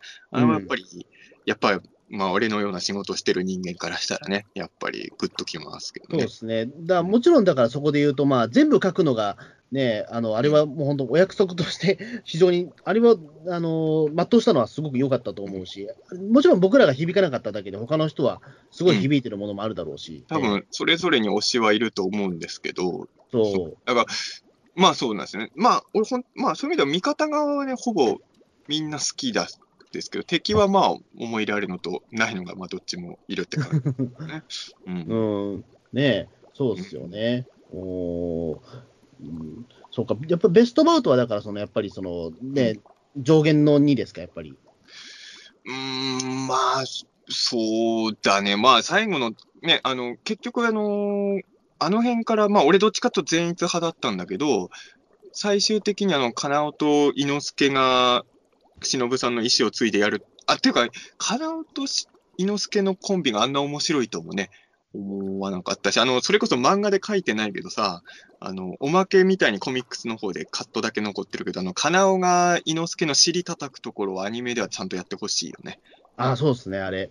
あそこいい、うんいいシーン。あれもしかしたら鬼滅終盤のいいシーンベスト10に入るから、ちょっとあの、うんあそこはちゃんとアニメ化の時は活かしてほしいなと思いますけど。うん。いや、でも、一番好きなバトルだったら、まあ、まあ、その、最終決戦はまたね、ちょっと意味合いがあれなんだけど、無残戦もいいけど、そうだね、結局そこかな、上限の2が一番盛り上がったかあな、俺は。うん。俺、国志望がすごいいいんですけどね、やっぱり。ええああ、そうなんや。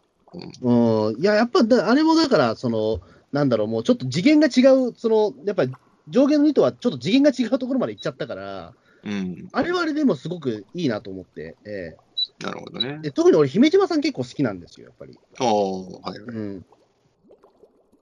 あの、ねやっぱりすごくわかり、なんかものすごくあの人の過去って、なんだろう、ちょっときつきつすぎるじゃないですか、まあまあ、そうね。うん。うん。であれとかやっぱり、その、すごく説得力あるなと思って。ええまあ、柱ははっきり言って、甘露寺以外はみんな過去重いですからね。まあそうですね。うん。うん、でも、その中でも姫島さんは特に結構もう、うん、きついなと思って、これ、と思って、ええ読んでましたけど。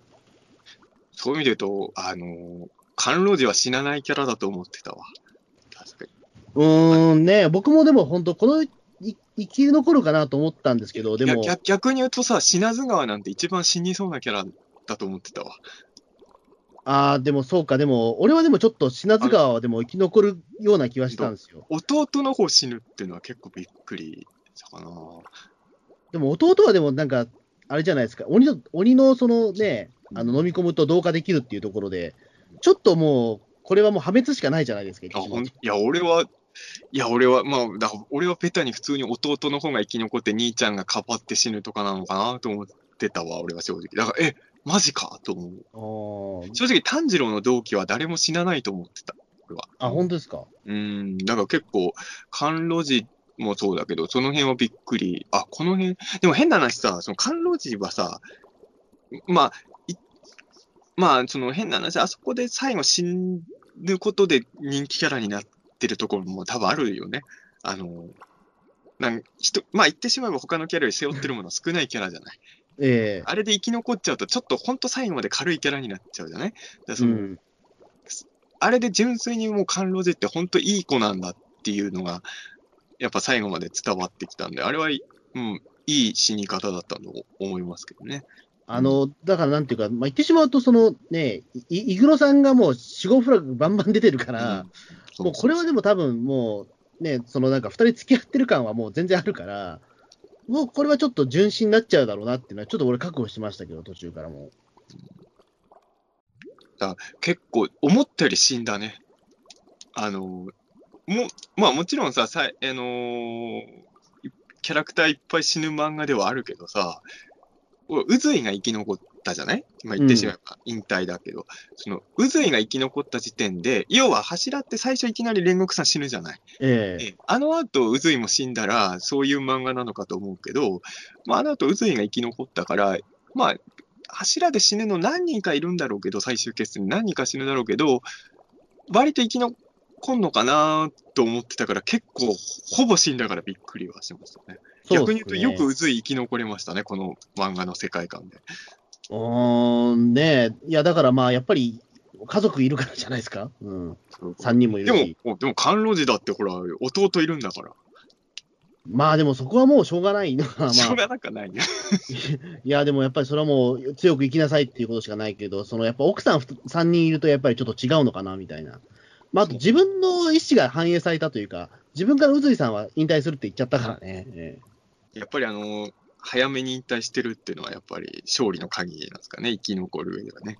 えまあそうなんですけど、でも宇髄さんとかでもね、片腕一本になってもね、あの画幅かけると思うんだけどとあれは言っちゃいけないのかな、やっぱり、そういうことは。うん難しいところですね。うーん、ねだって画幅って絶対どう考えても、うん早くかけちゃえばあれ一番最最強の技だと思うんですよ。まあそうだね。うん。うん。いや、だからあれじゃないですか。俺もでも引退するって言ったけど、最終決戦、あ、それこそあの、Z のセブンガーじゃないけどさ、伏線かとも思ってたけど、マジで戦いし参加しないからびっくりしたよね。いや、本当にだから、その、梅屋敷の方のサポートに入るのかなと思ったら、そんなこともなく、本当に引退してたっていう。ええびっくり。あれだよね。でもあれでしょ、忍さんとかって未成年なんでしょ？もうちょっとびっくりですよ。まあ、年齢はね、もうちょっと、あの、ね、大正時代だっていうことを抜きにしても、ちょっと皆さん若いんですよね。なんかちょっとあの、そういう27歳ぐらいだよね。忍さんは僕もそう、20、僕、えっ、と、脳内で25、6だと思ってましたんで。いやちょっと、え、10代なんだと思って。甘露寺より年下なんでしょ？うん。うん。だからあの、まあ、これ言い悪いじゃないけど、あの、読んでても年のわかんない漫画ですよね。まあ、みんな若いですからね。だって、煉獄さんですら、だって、あんだけベテラン集出してて20歳ですから。あのね、不思議な。まあ、なんとなく俺のイメージだと、でも、忍さんは、27歳ぐらいの方がさらにいい、燃え、燃えるけどね。まあ、そうなんですよ 10, ね。10代じゃない方がより俺は燃えるキャラのような。この萌えは、あの、えっ、と、萌え萌えの方ですよ。草冠の方ですよね。冠の方の萌えにも、ほら、アニメファンってさ、若い子のが好きってよく言うじゃない。ええ忍さんはいわゆる素敵なお姉さんキャラっていう感じだから、うんあんまりその若い子っていう印象はないんですけど、実際には若いキャラなんだよね。そうなんですよね。うん。まあでもしょうがないかもしれないですね。まあ、後出しの設定だけど、あざが25歳以上は 出ちゃうと死んじゃうっていうあれだから。うーん。まあね、まあしょうがないのかな。でも20は超えててもよかったと思うけどね、23、まあちょっと若すぎると、でも例えばその、えっ、と、忍さんの場合でやっぱりその、もうちょっと年いった方がいいっていうのは、うん一応その鬼をど殺せる毒っていうのがうん。あるから、それを作ったすごい人なんですよって自分で言ってるから、やっぱりそれはすごい人は18歳じゃない方がいいのかなっていうのはあうんるじゃないですか、やっぱり。ええいや、なんか、まあ俺ももうさ、まあ仮に忍さんが27だとしてもめちゃくちゃ年下なんだけどさ、やっぱあの、忍お姉さんって言いたいわけですよ。40です。うんそろそろ僕は40代になっちゃうんですけど、まだ一応30代ですけど、ええやっぱあのー10代はさすがにお姉さんって言いにくいじゃないですか。うん。忍やっぱ年上として見たいなっていうのはちょっと。はいまあね、確かにそれは全然ありますけど、やっぱ僕もだってその言ってしまうと、実年齢で言ったらセーラームーンの年齢とっくに超えてますけど、いややっぱりお姉さんですか、いまだにセーラームーンは、ええ精神的に。うん。まあでも、いい、いいキャラ、いい、みんな若くして死んでっちゃったんですね、だから。まあそうですね。ええ思ったより死んだから最終決戦結構びっくりはしました。俺結構さ、忍も本当に死んだかどうか疑ってたからね、最初取り込まれた時点では。ああなんか、もちろん、まあ、最終的にはあの忍の作戦を生かして、まあ、金尾たちが倒すっていうやりつなんだけど、あの、どう決着つけるか分かんないで、ただ忍が死んだってあのカラスの報告を受けてる時点だと、ただ負けて死んだわけはないじゃない、はっきり言って忍。うん。だからなんか、これ死んだように見せといて、もしかして生きてんのかなとか結構妄想しちゃったけどね、は。うん。そうですね。だまあだから、あの、えっと、一応背骨折られてあれで死んだっていうことになるわけですね、うんあれ多分。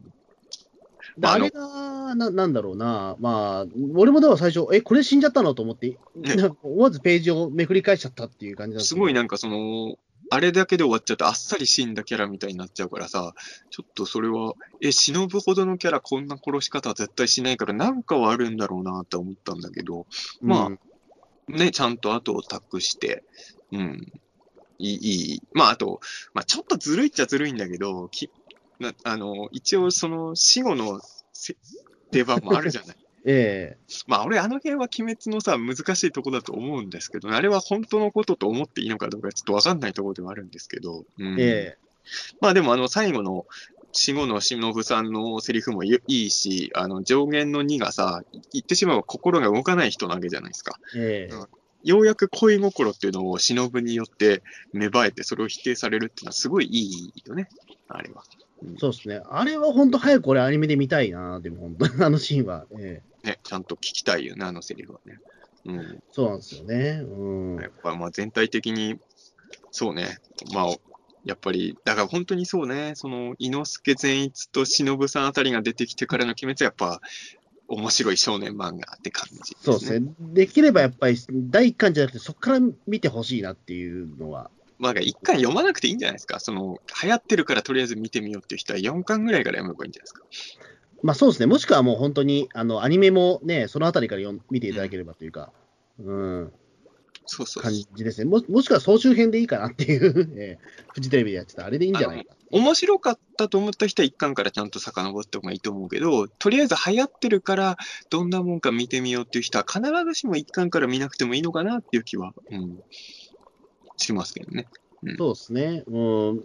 ねまあでも本当に20ね、何巻で終わったのはすごいなと思いますけどね。うん、確かにね。いや、だってワンピースとか今97巻とかだよ、確か。あもう100巻もう目の前ですね、もう。もう何にびっくりすると、俺、ワンピースは割と最初から読んでたんだけどさ、その、俺が高校生の時ですからね、ワンピースは。ええー、それこそ今の鬼滅じゃないけど、すげえ面白い漫画が始まったみたいに話題になって、読んでたって感じですからね。その、それを思うとね、鬼滅なんて二十何巻だから、昔だったらこれでも十分長い漫画なんだろうけど、めっちゃ短いよね。そうですよね。一応だからその連載期間としては4年5年とかっていうと、まあでも、うん、あまあそんなもんなのかっていう気はしますけどね。その80年代とかだったらそれは普通だったと思うし。まあね。まあ、うん、パトレイバーと同じぐらいかな ?20 何か。あそうか。た多分ね。うん。いや、そう、やっぱ、全然もっと、っていうか、絶対もっと続けてほしかったわけじゃない、ジャンプとかきっとね。うん。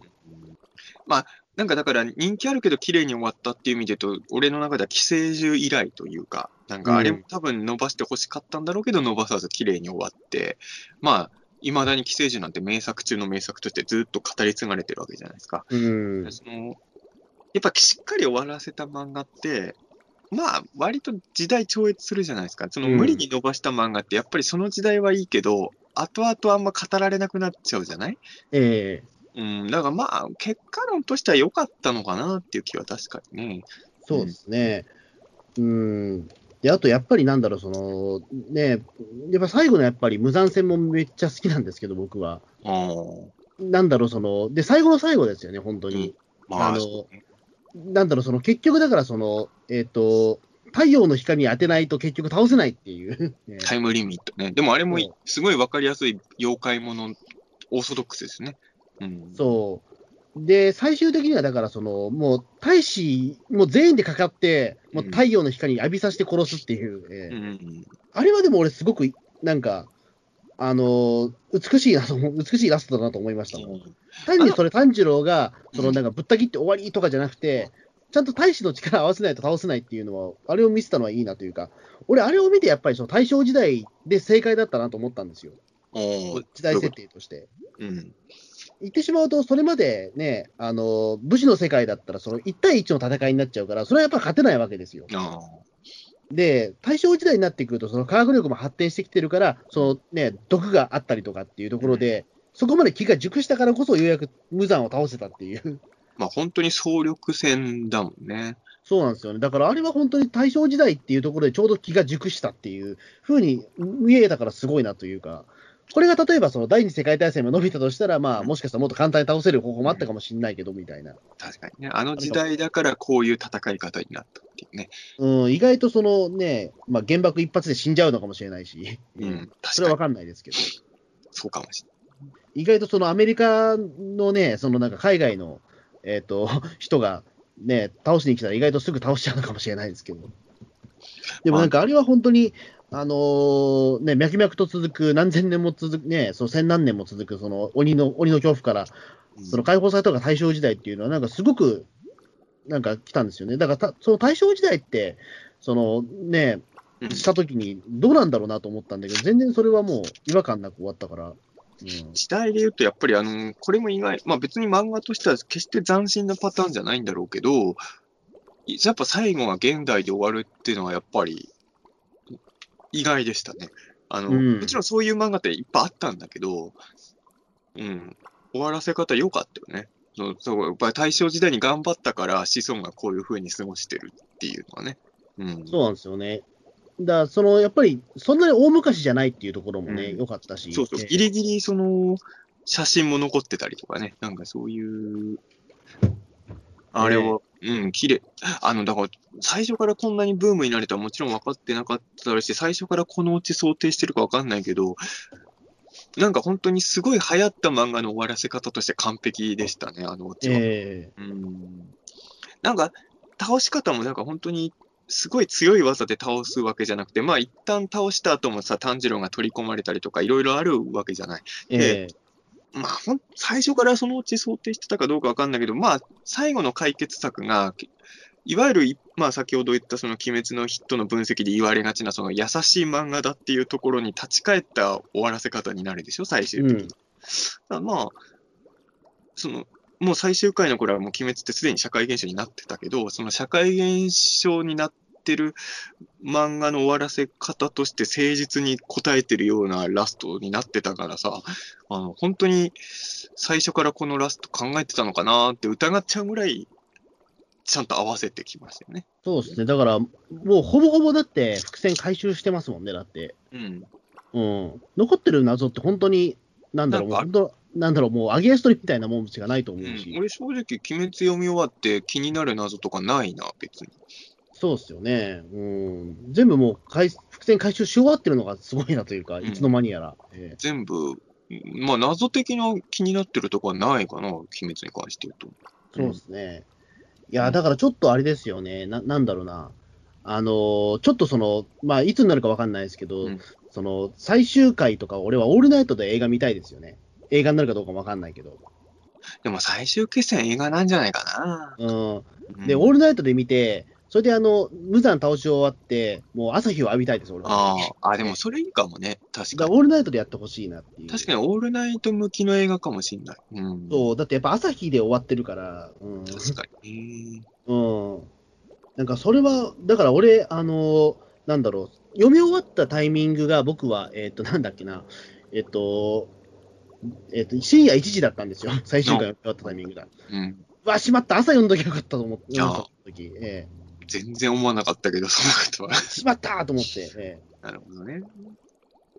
なんかそれはね、ちょっとタイミングを逃したなというか、うん自分の中でそれはちょっと、あの今でも後悔ですよ。ええああ、なるほどね。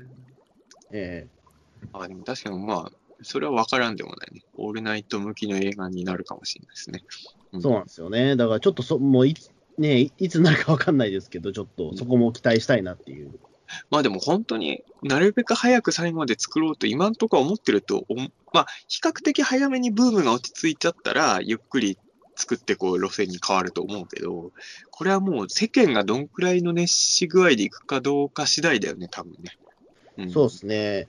まあでももうこれはもう永遠に続くコンテンツになるかもわからないですからね、本当にでも。あ、だから、あの、今ぐらいは無理だけど、ある、あの、普通に考えたら十分ヒット作っていうレベルは、ももしかしたらずっと続けることは十分可能なコンテンツだとは思うけどね。まあ、それこそドラゴンボールもそうだし、あの、まあ、そその辺と比べていいかどうかわかんないけど、ルローニケンシンとか大の大冒険も未だにヒットコンテンツなわけじゃないですか。うん。だからその、いわゆるジャンプの、割とずっと、まあ、リメイクとかも何度もやって、何度も商売として続けれるぐらいのポテンシャルは十分秘めえてるんじゃないですかね。そうですよね。だから、あのースピンオフっていくらでも作れると思うんですよ、やっぱりそれこそ。なんか今、小説版も出てるでしょ、でうん、一応俺小説も、まだ全部ではないけど読んでるけど、まあ、ここういう間に入る話だったら多分無限に作れるだろうなとは思いますけどね。うんまあそうですね。だからね、もう一人一人多分それは掘り下げていけばいくらでも掘り下げられるでしょうし、うん。うん、ね、うん、いくらでもそれは作れそうだなっていう。キャラ、キャラ多いからね。ねそうなんですよね。うん。まあ、でもまあ本当に確かにそのバックボーンは一応文章では書いてあるけど、書かれてない、漫画としては書いてない話がめちゃくちゃ多いから、まあえ比較的スピンオフは作りやすいですよね。えうん。ねでもこれ本当にさ、まあそういうのもいいけど、あ、それこそ最終回の鬼滅の現代編で、あれをコミック7冊ぐらい出してもいいと思います。まあね、うん。ちょっとね、まあ確かにあれもちょっとね、どうアニメで表現するのか気にな俺でもあの最終回で一番ほっとしたのは、善逸が禰豆子と結婚できたことですよ。あそうっすかうん。ええうん、俺はそ善逸好きだ、善逸派だからなんだかんだ言あ、って。そうか。ええあの男性キャラでは善逸が一番好きだから、まあうん。ちゃんと報われてよかったなと思って。う んやっぱり、まあいの猪之助好きなんだけどね、猪之助やっぱり最初暴行してるからね、善逸にね。うん。そうやっぱあそこで善逸がかばってたところはポイント高いですよね。ええまあね、うん、ね、あの人たちは雲取山で暮らすっていう、うん、ね、すごいなと思う。その、鬼に惨殺された、ね、炭治郎の実家でみんな暮らすんだっていう。まあでもそれもいい締め方だったんじゃないですかね。まあね、うんそのラストはちょっとあんまり俺も予想しなかったけど、うん。あ、みんなで暮らすんだっていう。ええまあやっぱあれはもう家族みたいな。でもあれは、まあ、あの、猪之助とかどっかで出てってるんでしょ、多分ね。まあそういうことですね。うんそうしないとあの結婚できないもんね。そうそうそうそう。うんまあその、まあ綺麗なオチだったと思いますよね。あの、やっぱり仲間が死んでるっていうことをちゃんと受け止めたラストなんで、なんか結構あるじゃない、バトル漫画って、なんか死んだ仲間のことを忘れちゃったかのように終わる漫画が結構あるじゃない？まあありますね。ええそうなってないのが良かったなとうん。思いましたね。うんそうですね。うん、ね。まあ僕らも普通にもう鬼滅の刃の、なんだろう、もうファ、もう多分ファンってみんなこういう話してるんだろうなってうん話しかしてないですね、もうね。うん、もう、お思いついたことしか話してないですから、今のところ。ええうん、まあ、もう鬼滅に限んないけど、それは。まあ限んないけど、でもなんか、あれですよね、もう。鬼普滅って、まあ、通に鬼滅の話してるなと思って。そう、鬼滅界ですから、これはね。まあそうですけど、ええ鬼滅の良かったところと、なんでこんな流行ったのか、大体この2点じゃない、鬼滅の話は。まあまあそうですよね。まあそれでいいのかな。うん、確かに。ええまあ、それでいいんですよ。どんな作品もそれで、あの、逆に言うと当たんなかった作品もファンはなんで当たんなかったの？これ最近だとさ、ほら今ガメラ2がやってるじゃない、ドルビーシー。はいあれの公式でさ、なんでこの映画が興行収入このくらいで止まっちゃったのか、調べても調べても分かりませんみたいな公式アカウントでツイートしててさ、うん。もうファンみんなでさ、なぜ当たんなかったのかの議論を始め出してさ、うん 当たった作品も当たんない作品もファンはまずそこも言うし、あとは良かったところ言うってね。大体まあ。でも当たった方で言える方がやっぱ楽しいよね。当たり前だけどね。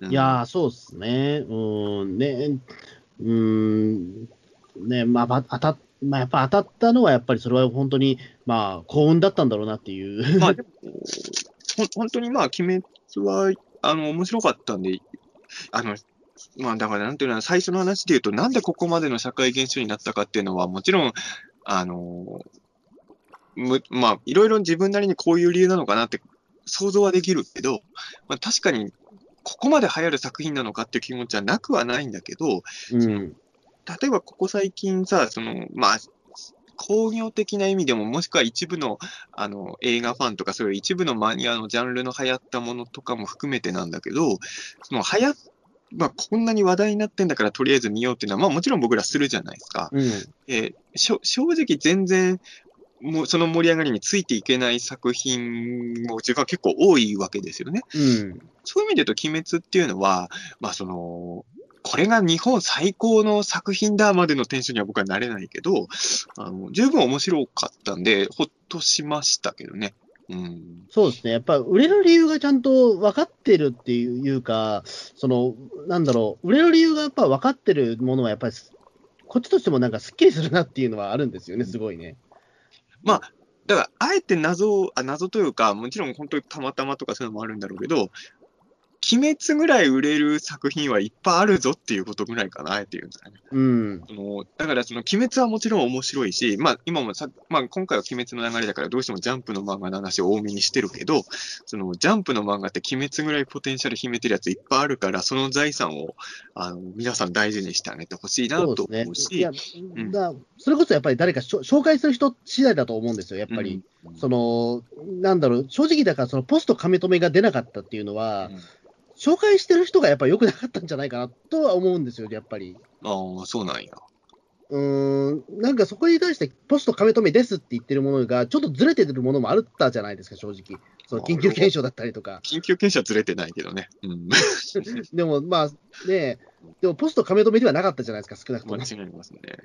そう、だからなんかそこで言うと、ちゃんとその誘導してくれる人がやっぱりね、いるっていうのは大きいような気もするし、そこで言うとやっぱ呪術廻戦だったり、チェーンソーマンだったりっていうのは非常に分かりやすいから、そうね、それこそ本当、ポスト鬼滅になってもらいたいですけど、まあ、なんか本当、ポスト鬼滅っていうのは、鬼滅っぽい作品っていう意味じゃなくね、なんか鬼滅ぐらい楽しめる漫画は、今、多分みんな探してると思うんですよね。でもちろんねジャンプ以外のところにもいっぱいあると思うし、まあ、それこそ俺、本当、鬼滅、どっちかというと日常パートのが漫画としては好き派の人からすればさ、あの、少年漫画だけじゃなくて少女漫画とかもね、なんか、みんないろいろ探してほしいなと思います。そうですね。やっぱだから、改めてやっぱジャンプってすごいなと思ってしまったところもあるし、そこは。そうそう。でもね、やっぱジャンプはね、まあ俺さ、ずっと子供の頃からジャンプじゃない雑誌ばっか定期購読してた人なんですけど、最初俺マガジン買い出して、うん。マガジン卒業してからだいぶ長くサンデー期間だったんで、実はジャンプを毎週買ってた時期俺ない人なんですけど、僕もないですね。でもやっぱりジャンプはすごいんだなと。やっぱジャンプってすごいというか、やっぱりその、ねまあ、や言ってしまうとポスト鬼滅がやっぱりじゃんじゃんそこにあるっていうのはやっぱりすごいことだと思いますしね。うん。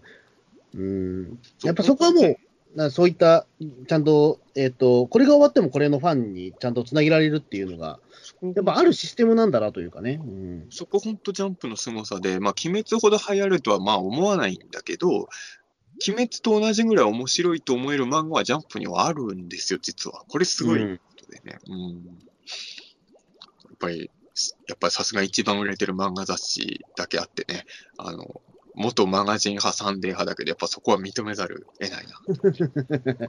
まあね、えーうーんだそこで言うと、やっぱりその漫画雑誌っていうものに対して、やっぱ改めてその凄さをちょっとうん、ね、見せつけられたような気もしますけどね。うん、そうね、鬼滅に関して言うと、本当ジャンプってすごかったっていうのが一番感じるかもしれないな。だからやっぱりその、まあやっぱ亀止めはやっぱり、だからその、ね、そのやっぱり1000万規模というか、そのうん低予算映画からやっぱりそこまで来るものはなかったから、他に。えまあ、亀止めに関して言うとさ、亀止めの監督さんの2作目もあんまり予算ない映画だったっていうのは俺は違うと思うんですよね。そうなんですよ。だからそれでもう、なんか作るからいいってことじゃなくて、全然っていう。うん亀止めの監督さんに対策を作らせてたら、またちょっと違ってた気が俺はするんですけどね。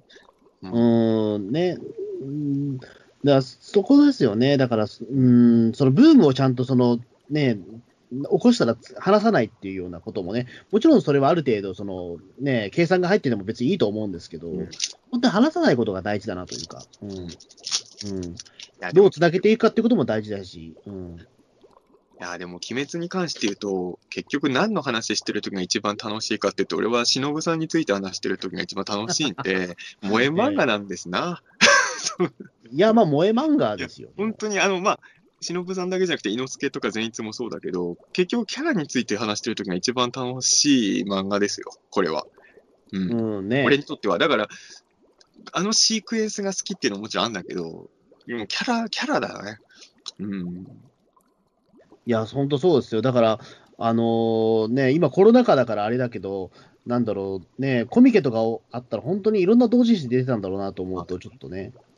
ただまあ、鬼滅に関して言うと、コロナだからヒットしたっていうのは大きいでしょうね。そういう意味で言うと、そのコロナで損したエンターテインメントいっぱいあると思うけど、やっぱり、おそらく鬼滅がここまで受けた理由って、あアニメの力絶対大きいじゃないですか。うん。で、やっぱステイホーム中にみんな配信で見たじゃないですか。ええそれは大きかったと思いますけどね。多分、コロナ禍じゃなかったら、ここまでひ、まあ、それこそ映画だって、まあ、あれですけど、その、ハリウッドの映画が軒並み休んでる間に鬼滅は、本当エヴァンゲリオンとかとかこと考えると、鬼滅って本当運を持ってたじゃないですか、公開時期も。うん。まあ、なんだろうな、やっぱり、こう、なんか、風が吹く作品ってあるんだろうね。なんかいろんな時時期的なものとかも全部鬼滅がヒットする後押しをしちゃっているというか。うん。うん。そうですね。うんうん。あ、そこで言うともしかしたら今、もうあれかな。だポスト決めててもね、モルカーなのかなとも思いますけど。まあね、モルカーは確かにね、ただモルカーは、あのーこの間、俺ほら、よく最近伊藤博樹くんちいるいるじゃないですか。うん。モルカー、モルカーとかやっぱり、モルカー今来てるよねみたいな話したとき、伊藤君が全く意味分かってなかった。おーおーだから、伊藤君が知らないぐらいじゃまだ流行ってるとは言えないですね。まあ確かにね。あいつ、うん流行ったものしか知らないじゃないですか、伊藤博樹。逆に言うと、伊藤博樹が知らないってことは、モルカーはまだ世間的にはまだまだちょっと弱いのか、まだモルカーは。全然、ポカンとしてましたよ、モルカーって言って。あーねえ、まあね、モルカーに関しては、だからその、持ち上げ方はちょっと僕は あんまり好きじゃない部分もあるんですけど、ファンの人の。あと、モルカーは、まあでもこれからグッズ出てくのか。そう。うん。今んとこね、ちょっと、その、ヒットしてるけど、そこをどう結びつけるかがまだ。まあ、でも、その、100話にみなみたいにならないでほしいね、モルカーは。頑張ってほしいですね。まあそうですね。だから、それこそね、うーん、うん。ね100話にもさ、あの、今、ちょっと寂しい状況じゃないですか。あの、うん。俺らの周りで言うと、あの、菅光陽さん。はい。彼がね、100話に大好きなんですよ。ああ、そうなんですか。今でも100ワニのスタンプをしょっちゅう送ってくるんで、その、100ワニがディスられてるとすごい悲しそうな顔を彼はするんで。ええだから、映画はヒットすると、カンさんのためにも、と思いますけどね。いや、そうですね。うん。ぜ亀止めの監督の力でね、100ワニをヒットさせて、ちょっと観光陽くんの機嫌を良くさせてあげてほしいですよね。えそうですね。ええね。ぜひ、まあね、ええまあ、鬼滅の刃とともにも100話にも楽しみだなっていうね。そうそうそう。まあ、なんだかんだ言ってさ、その、俺はささっきもちょっとちらっと今回も言ったけどさ、あの、ヒット作に対して、まあ、見た結果つまんなかった場合はもちろんそれは全然、俺もそういうのいくらでもあるけど、その、なんかヒットしてるやつだから乗っかりたくないっていうのがかっこいい時代は俺はもう終わってると思うんですよ。ええだからそんな時代は俺なかったと思ってるから、うん。だからその、まあ特に自分らなんてクリエイティブな仕事一応してる人たちじゃないですか。ええやっぱ当たってるものはやっぱり好奇心持って当然じゃないですか。そうですね。まあ、うんそれは見て得るものがあれば、ね、生かしたいし、得るものなければね、もう本当にさ、みんな持ち上げてるけど分かんないのもいっぱいあるからね、本当に。うん。まあ、鬼滅はそうならなかったんでよかった。っていうか、まあ、本当最初にも言ったけど、鬼滅ってまあ、まあさ、ちょっとさ入り口、面白くなるまで若干時間かかるかもしれないけど、比較的その、まあ、王道のジャンプ漫画のフォーマットだから、まあ、全員とは言わないけど、ある程度まで読むと、大体の人は、まあ、50点以上は取れる思うタイプの作品じゃない。ええとは思うんで、そういう意味で言うと、流行ってる作品の中では比較的、その、いろんな人の心をつかみやすい作品かなとは思いますうけどね、ん。うんそういう意味で言うと、やっぱモルカーより力ある気はするけど、俺は。まあそうですね。あのうん言い悪いじゃなくて、うん、どっちのが幅広い層に手を伸ばせやすいかっていうと、やっぱ鬼滅になっちゃうのかなっていう気は。ええうんそうですね。うん。うんなんか次またね、なんかね、流行るものをなんかね、なんか察知できたらいいですけどね、本当に。来年の今頃だっ。て言うてもね、5年前ぐらいから連載してて、その最初の MX のアニメだって、まあ言ってしまえば俺のツイ、まあ、小泉君のタイムラインには流れてなかったかもしれないけど、アニメファンがいないらしいんで、俺のうん俺のツイッターは5年前ぐらいの MX でやってる時も、やっぱ鬼滅の感想がよう流れてたましたもん。うん、でもやっぱり、ここまでになるとはね、うん、普通に受けてるアニメぐらいの印象しかなかったな。うんなんかこの先中田さん来そうだって思うやつなんかありますか？でもこれ。ええこの先？うん。でも漫画だもんね、今やってねいや、漫画じゃなくてもいいですよ、別に何でも。うん。いや、全くわからない。まあ、あれ、あれう、んあれかな。まあでももう今更か。うん 俺でも最近漫画が本当面白くて、ああはい。あのね、んよくあるこの映画はすごいとか、あのこのミステリーはすごいとか、まあ、そのすごい系じゃなくても映画雑誌のベスト10とかでも何でもいいんですけど、あの映画とか小説とか、あのこれが人気あるよみたいな本よく出るじゃないですか。え一応それの上位とか見るんだけど、あんまピンとこないってことが多いんですね。えでも、え漫画はこの漫画がすごい系の上位に上げてるやつ読んでつまんないってことはまずないんですよえね。うん、大体どれ読んでも面白いうんある程度は。だから漫画ってすごいなと思って、うん、事情を知らない転校生がぐいぐい来る。ああ、なるほど。あれちょっがと、でもあれね、ちょっと古いけど熱あも、る人すごいっすよね、あれ。ええあの、うん、俺は来るんじゃない。あれでもちょっと来そうですね。アニメ化とかすればあれは絶対あれはね、なんていうの、あの、ツイッターでバズる系漫画って俺大体冷めた目で正直見ちゃう人なんだけど、あれは良くて、やっぱちゃんと紙の本で欲しいと思って買って、うん。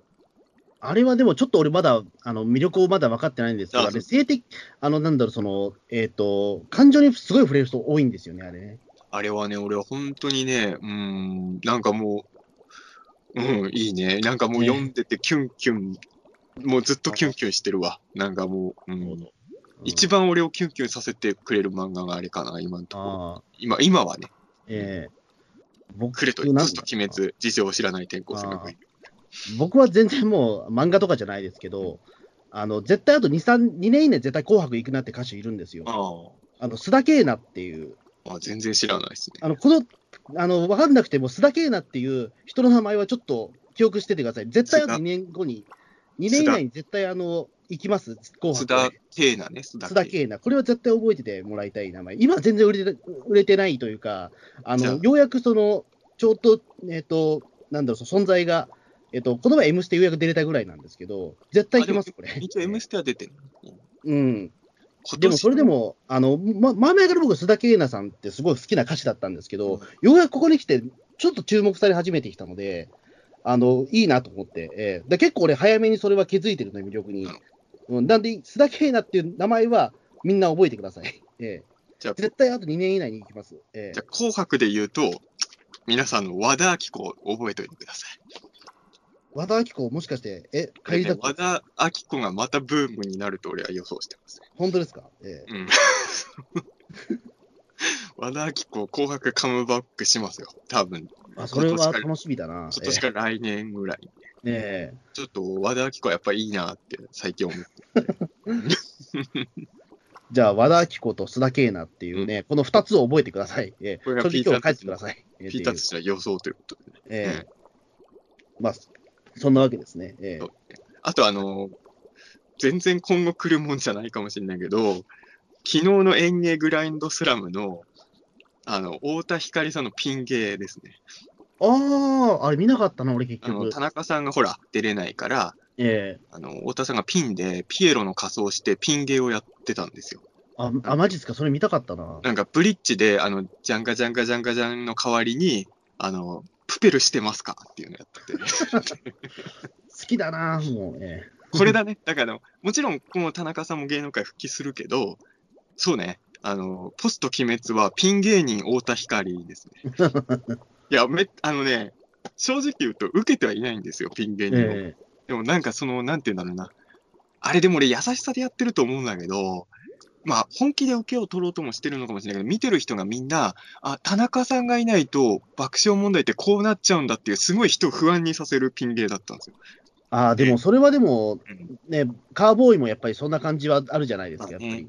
でもカーボーイは一応あの、ゲストの人が結構うまいじゃない？うんあの、安住さんのやつとか、う。でも確かにでもこれは、あと2時間ぐらいやったら、安住さん本当に切れんじゃねえかなっていうぐらい、結構やってましたよね。あれねまあ確かに。えでもね、太田さんのピン芸は、なんかね、なんか俺、変な話、あの、映画のジョーカーも好きだったけど、あれに並ぶぐらいなんかドラマを感じさせて、あのね、まあ、太田さんがピエロで、プペルしてますかって言いながら、あの、し正直そんなにすごくないギャグを連発するえんですね。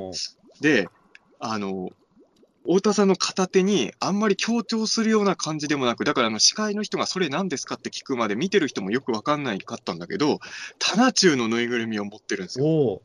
なんかもう泣けてくるじゃないですか。で、なんかね、俺はだからこれはね、まあ、お田中さんもほら、やっぱり体のこと気をつかなきゃいけないじゃないですか。えだからあの、ピン芸人として太田さんが出ることが増えるんじゃないかな。えなんかあれですよね、それこそ80歳ぐらいの太田光が芸がそれになるかもしれないですね、本当に。あ、でもね、エンゲースランドグラムの太田さんの一番面白かったところは、どうも全てを間違えている男ですっていう一つして、めちゃくちゃ面白かったんだけど、いや、俺は本当にだから、ポスト鬼滅は、だからあの、事情を知らない転校、漫画枠は事情を知らない転校生がぐいぐい来るですけど、芸人枠は、ピン芸人太田光でいいかも。これが鬼滅の代わりに来ますから、本当にもう。いや、本当もう、あの、泣けてくるから、あのピン芸はね、本当ね。うん、あああ、ちょっと見てみます、後で。の決して面白くはないんですよ。でもなんか、悲壮感が出る芸っていいっすよね、でもなんか、あとね、まあ、どこまで奥田さん確信してるかわかんないけど、田中がいないとダメなんだなって思わせたいと思ってやってんのかなっていうことまで想像しちゃうんですよね。なんかそこではなんかもう感動しちゃうというか、なんか、あえて田中さんのために、あの、あんだけのポジションになってる人がわざと滑りに、滑るためにテレビで頑張ってるみたいな感じもあって、なんか俺はちょっと2021年一番泣きそうになった映像でしたね。うん、ねえ、うん。そうだからあの、そうね、ちょっと、あの、カナオの過去と同じぐらいグッときましたね。カナオの過去いいじゃない？あ、いいですね。うえん。あれも、うん、いや、なんか、忍さんが一番好きだけど、忍さん周りはみんないいキャラだね。えうん、ねうん、うん、そうそうそう。まあね、そんな、そんな、はい。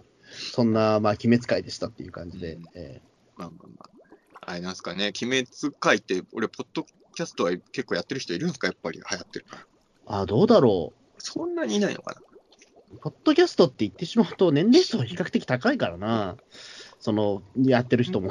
ええそう、だから、鬼滅俺でもちょっと最後に鬼滅で感動した話はさ、あのーあの、あんまり褒めてはいないんだけど、俺ちょっと意外だったんだけど、それこそさんまさんとかの鬼滅読むのって、まあ有名だけど、み予想通りじゃない。あの、うんたけしさんがさ、この間の本、なんか出た本読んでたら、鬼滅取り寄せてるらしいんですよ。おうだから、あの、まあ、なんでこんなに流行ってんだろうってやっぱ気になって俺も取り寄せたんだけどさ、まあ、あんまり読む気しなくてまだ、あんま読めてないんだけど的なことが書いてあって、だからまあ、少なくとも序盤読んであんまり面白くないってたけしさんは思ったっぽいんだけど、あの、たけしさんまだ鬼滅とかちゃんと流行ってるんだから読もうと思う気持ちがあるんだっていうのがちょっと感動したんですよね。うん。まあね、たけしさんのソナチネ撮ってた頃、セーラームーン R に激ハマりしてた人だから、え鬼滅も今後どうなるか分かんないけど、俺、正直もう若い人に合わせる気、たけしさん俺ないと思ってたから、ええたけしさんが鬼滅取り寄せた、たけしさんに取り、買わせたっていうのはやっぱすごいと思いますよ。そうですね、確かに。これやっぱ鬼滅のすごいパワーだと思ったな。あと、うんあの、一個前の、えー一個前じゃないか、ザ・漫才でさ、たけしさんが鬼滅の炭治郎のコスプレをしてて、はいはいはい、やってましたね。炭治郎がどういうキャラかよく分かってないんだろうけど、あの、刀回しと鞘に入れるときが完全に座頭市の時と一緒で、めちゃくちゃかっこよかったです。あの、全然元ネタのキャラ知らないんだろうけど、すげえやっぱたけしさんのあの盾ってうまいんだね。うん、やっぱわ、それはやっぱ忘れてないんですよね。うんあのーおじいちゃんなのに、鬼滅のコスプレしてる人いっぱい見るじゃない、我々。え一番かっこいい鬼滅のコスプレしてた人は原作もちゃんと読んでないたけしさんだったっていうね、うん、衝撃でしたね。えやっぱ、ああやっぱ、たけしさんの身体能力ってすごいんですよね、やっぱりあの人。まあもうね、タップダンスがやっぱりその基本にある人だから。そうだね。あ正直、座頭市なんてもう20年近く前じゃない？そこまでだ、えまあでも、座頭市の頃なんの縦回しなんてもうできないと思ってたけど、全全然刀の使い方うまくてさ、なんか感動しちゃいましたね。ねだからちょっと、なんか柱になってほしいと思いました。北、北の、北の柱ね。北の北北の柱ってなんですか？北の柱、駒根地の肩みたいなね。わあ、わあ、えぜひね、あの、鬼滅実写版やるときはそれをやって、あの、炎上すればいいのにと思います。え。ねえ、今ここで、ねえ、ねえ、それ、なんか芸能人キャストとか一切出てこないんで、ここでたけしさんが出てきたらどうなんだろうな。ねなんか、それはそれで俺は楽しみですけどね。ええまあね、本当にそういうことしてほしいですけどね。えまあまあね、鬼滅も。まあでも実写化の企画も動いてそうだよね、マジでね。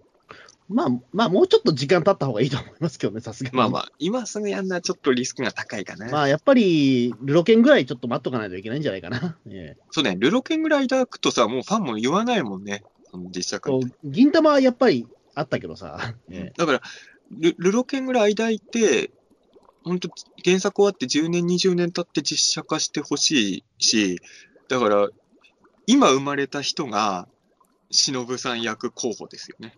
ちょうどそうですね。え今生まれたぐらいの人が、実写版の忍をやるんだと思うとね、ちょっとワクワクしますね。えうんあと15年、16年経ったらそうなりますね。えまあ結局、一番大事なのはそこですからね、実写映画作るときはね。ええ推しキャラが誰が演じるかですから、結局ね。うん。まあ、そんな感じですかね。えということで、ーはい。じゃあ、どうもお疲れ様でした。あありがとうございました。りがとうございました。ち ょ